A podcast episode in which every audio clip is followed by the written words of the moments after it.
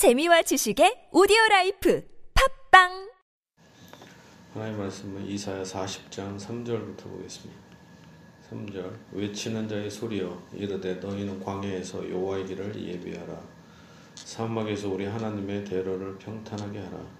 골짜기마다 돋우어지며 산마다 언덕마다 낮아지며 고르지 아니한 곳이 평탄하게 되며 험한 곳이 평지가 될 것이요 여호와 영광이 나타나고 모든 육체가 그것을 함께 보리라 이는 여호와 입의 말씀이 말씀하셨느니라 이 말씀을 이 말씀을 증거할 때 어, 이사야가 증거할 때는 바로 바벨론 포로 시기라고 할 수 있습니다. 이때 외치는 자의 소리가 얘기하는 거죠. 광야에서 여호와의 길을 예배하라. 어떻게 예배해요?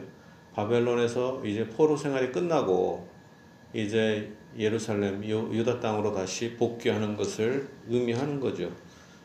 사막에서 사막길이에요. 거기에 우리 하나님의 대로를 평탄하게 하라.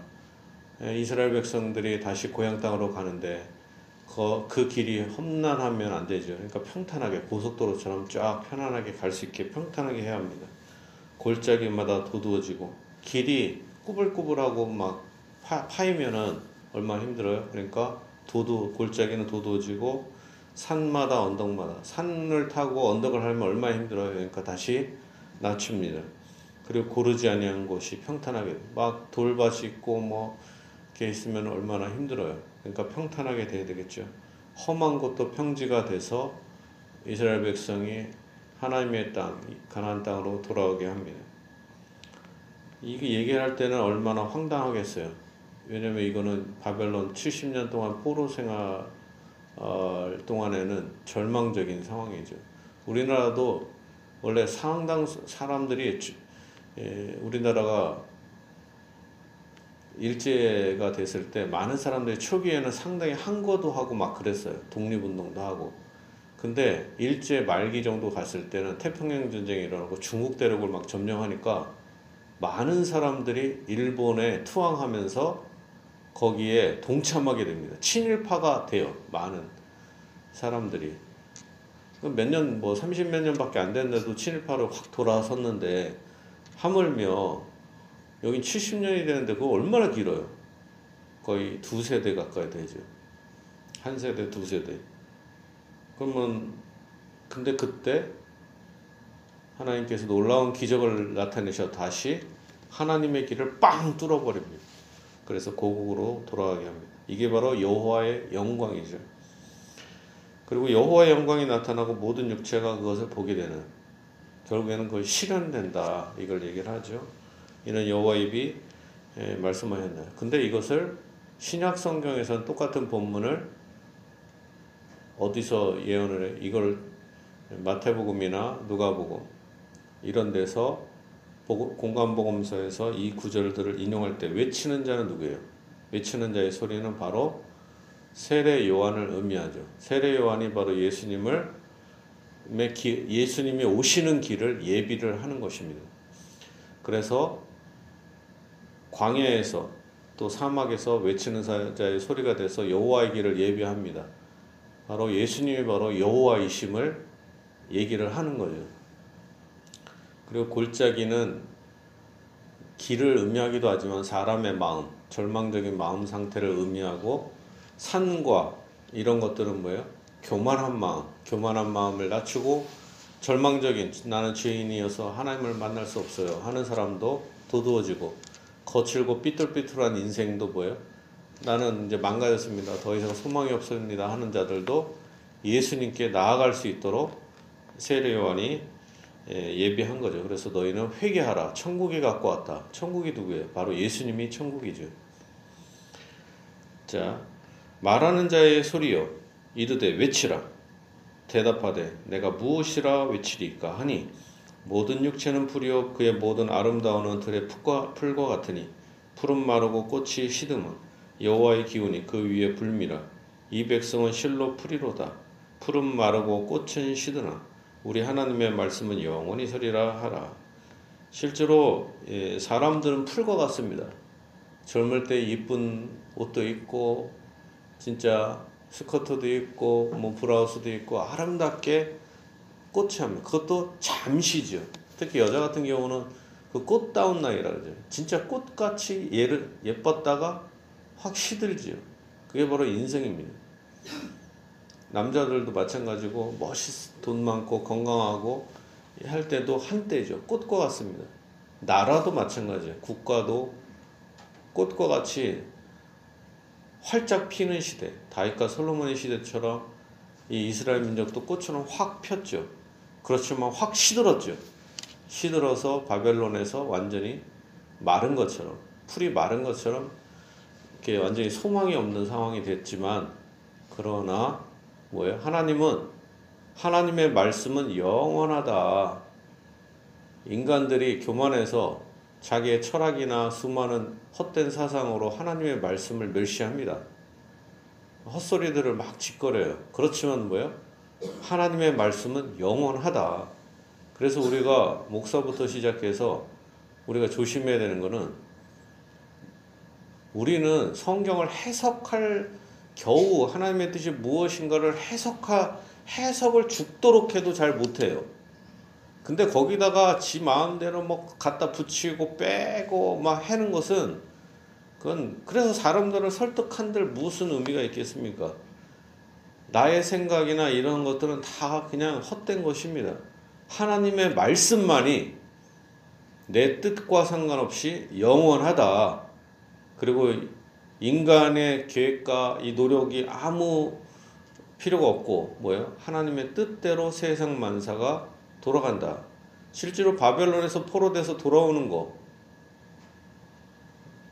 이스라엘 백성들이 뭐 원했겠어요? 하나님이 원하시고 명령했었으니까 고레스라든가 이런 사람들을 통하여 하나님이 명령하셔서 칙령을 내리시게 한 거죠. 그게 바로 하나님의 뜻입니다. 하나님의 말씀, 하나님의 언약은 취소되지 않는다. 예, 상당히 놀랍죠. 하나님의 말씀은 영원히 선다는 겁니다. 아름다운 소식을 시온에 전파하는 자요, 전하는 자요. 자, 여기서도 중요한 구절들이 나오죠. 여기 오늘 본문들은 다 신약에서 중요하게 인용되는 구절들입니다. 아름다운 소식을 시온에 전하는 자요. 이 본문은 로마서에 나오죠. 로마서에. 시온의 아름다운 소식을 전합니다. 너는 높은 산에 오르라. 아름다운 소식을 예루살렘에 전하는 자야. 너는 힘써 소리를 높이라. 두려워하지 말고 소리를 높여 유다의 성읍들에게 이르기를 너희의 하나님을 보라 하라. 여기서 많은 사람들은 생각할 때 아름다운 소식이 무엇이냐? 포로된 백성들, 바벨론에 포로된 그 사악한 그 당시에 세계 최고의 나라가 바벨론이잖아요. 그 악마 같은 그 바벨론의 폭정에서 하나님께서 그 연약한 백성들을 자유케 포로 귀환을 하게 하는 거죠. 그게 얼마나 아름다운 소식이었어요. 야, 그 수많은 사람들이 포로 돼서 다시 고국 땅에 온다. 근데 사실은 포로대에서 갔던 사람들은 스무 살에 갔다고 쳐요. 그럼 돌아오면 몇 살이에요? 90살이죠. 90까지 살아있을지 모르지만 진짜 꿈만 같은 일이죠. 고국 땅에 옵니다. 그게 바로 아름다운 소식이죠. 그렇지만 이거보다 더 큰 이 구절을 얘기할 때 이것을 사도 바울이나 이 신약에서는 어떻게 인용해요? 이 아름다운 소식이 바로 뭐예요? 복음이죠. 복음은 아름다운 소식인데 우리 이방인들 모든 인간이 뭐예요? 마귀와 바벨론과 바벨론 왕과 애굽 왕과 같은 그 악마 같은 왕의 밑에 마귀의 밑에 우리가 주의해서 속박돼서 종살이를 하게 됐지요. 그런 애굽과 바벨론 같은 포로 생활된 우리를 예수님께서 예수님의 보혈로 우리를 다시 하나님의 나라, 하나님의 땅, 교회로 인도하여 주신 거죠. 교회는 바로 가나안 땅과 같은 약속의 땅이라고 할 것입니다. 교회를 또 다른 말로 천국이라고 하잖아요. 여기에 소속된 자는 뭐예요? 그리스도 몸된 교회에 속해서 하나님 나라에 들어가는 거죠. 천국의 영생을 얻습니다. 이 아름다운 소식, 복음이 그래서 우리가 바벨론에서 영적으로는 뭐예요? 포로된 데서 자유하게 돼서 하나님의 나라, 교회로 우리가 들어오게 된 것입니다. 하나님의 자녀로 이제 회복되고 포로에서 귀환하게 된 것도 우리죠. 그러니까 예루살렘 이두 가지 예언이 여기에 중첩되는 겁니다. 바벨론에서의 포로도 얘기, 귀환도 얘기하고 또한 모든 인간들이 애굽 이 바벨론 왕과 같은 포로 생활, 이 포로된 상황에서 이 하나님의 나라로 귀환하는 것, 교회로 들어오는 것, 그것을 동시에 상징한다. 이 두 가지를 중첩된 예언이 되는 것입니다. 자, 그래서 얘기하죠. 유다의 성읍들에게 이르기를 너희의 하나님을 보라 하라. 어떻게 하나님을 볼 수가 있겠어요? 이 구절 자체만 봐도 벌써 이 예수님을 상징한다는 걸 알 수 있어요. 여호와의 너희의 하나님을 보라 하라. 보라 주 여호와께서 장차 강한 자로 임하실 것이요.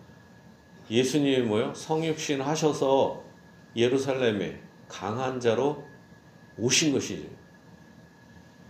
친히 그의 팔로 다스릴 것이라. 친히 그의 팔로 뭐요? 예수님은 유대의 왕으로 태어나셨죠. 단지 그의 백성들이 그 왕을 거부하게 된 것입니다. 그렇지만 예수님 어때요? 유대 백성들은 거부해도 예수님은 만왕의 왕이 되시죠. 유대 왕이 뿐만 아니라 이제 너 나와서 만왕의 왕이 되셔서 교회를 통치하고 계시다는 겁니다. 보라 상급이 그에게 있고 보응이 그의 앞에 있으며 그는 목자같이 양떼를 먹이시며 어린 양을 그 팔로 모아 품에 안으시며 젖먹이는 암컷들을 순순히 인도하시리로다. 예수님은 자기를 뭐라고요? 나는 선한 목자다. 그죠? 이 구절도 보면 예수님은 성경을 잘 인용하고 자기가 메시아이신 것을 구체적으로 성경을 인용하면서 선포하고 있는 것입니다. 많은 사람들이 성경을 모르니까 예수님의 걸 모르죠. 이 구절 자체가 뭐예요? 바로 예수님의 성육신과 예수님의 통치를 예언하고 있다는 것입니다. 그래서 뭐라고 해요? 너희의 하나님을 보라! 너희 하나님을 보라. 예수님을 보라는 거죠. 그렇지만 예수님은 성육신하신 하나님이지만 이스라엘 백성은 거부하게 됩니다. 그 하나님을. 보라 주 여호와께서 장차 강한 자로 임하실 것이요. 예수님은 메시아이실 뿐만 아니라 뭐요? 임마누엘 우리와 함께 하신 하나님으로 임하신 것입니다. 친히 그의 팔로 다스릴 것이라. 이스라엘 백성을 다스렸습니다. 그렇지만 거부했죠. 그래서 예수님은 자기의 택한 백성들, 자기 양 떼만 다스리시고 이제 그 양이 이 우리에 들지 않은 다른 양도 있다. 뭐 이방인도 얘기하는 거죠. 그래서 이제 죽으시고 부활하셔서 유대인과 이방인들을 동시에 통치하시는 영적으로 통치하신다. 보라 상급이 그에게 있고 보응이 그의 앞에 있으며 예수님이 바로 성육신 하셨기 때문에 모든 민족을 예수님이 친히 심판하십니다. 그래 우리는 예수님께 택한 우리는 택한 받은 우리는 죄사함 받았으므로 상급 심판만 받을 뿐이고 예수님을 거부한 자들은 오직 지옥 심판만 있을 뿐인 것입니다.